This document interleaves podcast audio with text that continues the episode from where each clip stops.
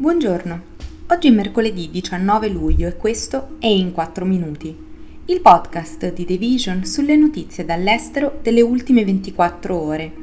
Parleremo di Israele che riconosce il Sahara occidentale come parte del Marocco, della polizia morale che torna in Iran e del tentativo di cancellare le persone trans in Russia.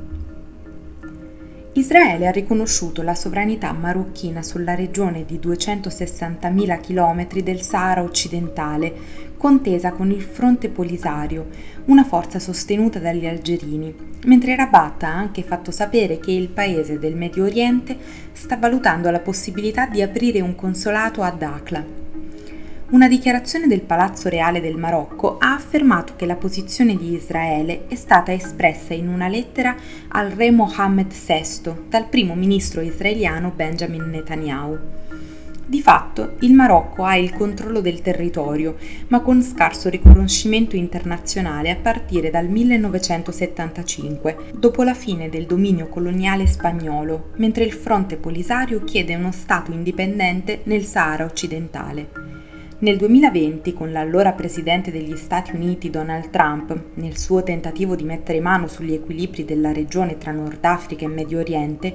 il Marocco ha accettato di normalizzare le relazioni con Israele insieme a Emirati Arabi Uniti, Bahrain e Sudan, mentre dal canto loro gli Stati Uniti hanno riconosciuto la sovranità del Marocco sul Sahara occidentale nell'ambito degli accordi di Abramo. I palestinesi hanno criticato molto questa intesa, sostenendo che i paesi arabi così facendo stavano ostacolando la causa della pace, dal momento che hanno abbandonato la richiesta per cui Israele avrebbe dovuto cedere i territori occupati per la costituzione di uno Stato palestinese prima di ricevere il riconoscimento. A dimostrazione del rafforzamento dei legami, l'esercito israeliano ha nominato un colonnello come addetto alla difesa in Marocco dalla ripresa dei rapporti, Marocco e Israele hanno firmato accordi di cooperazione, tra cui anche un patto di difesa. A quasi dieci mesi dalla morte di Mahsa Amini, avvenuta mentre era sotto la custodia della polizia morale in Iran e che ha scatenato un lungo periodo di proteste in tutto il paese, i furgoni della polizia hanno ripreso a pattugliare le strade alla ricerca di donne che non indossano correttamente l'hijab. Quello che hanno cambiato sono solo i dettagli. I furgoni e gli agenti non porteranno più il nome di polizia morale e i poliziotti porteranno addosso delle telecamere. L'annuncio ha fatto seguito a vari avvistamenti secondo cui furgoni non contrassegnati si aggiravano per le strade di città come Teheran o Shiraz, fermando le donne che non indossavano l'hijab. La mossa ha già provocato contestazioni. I manifestanti sono scesi in piazza Rasht dopo che tre donne sarebbero state arrestate. Amini è morta a settembre, giorni dopo essere stata arrestata per non aver indossato correttamente il velo islamico, secondo gli agenti che l'hanno fermata. La sua famiglia ha dichiarato che la sua morte è stata causata da colpi alla testa durante l'arresto, mentre il regime ha sostenuto che è morta per un disturbo neurologico preesistente. Il suo decesso ha scatenato la più grande ondata di disordini popolari degli ultimi anni e ha spinto il regime iraniano a ritirare i furgoni della polizia morale dalle strade in un primo momento.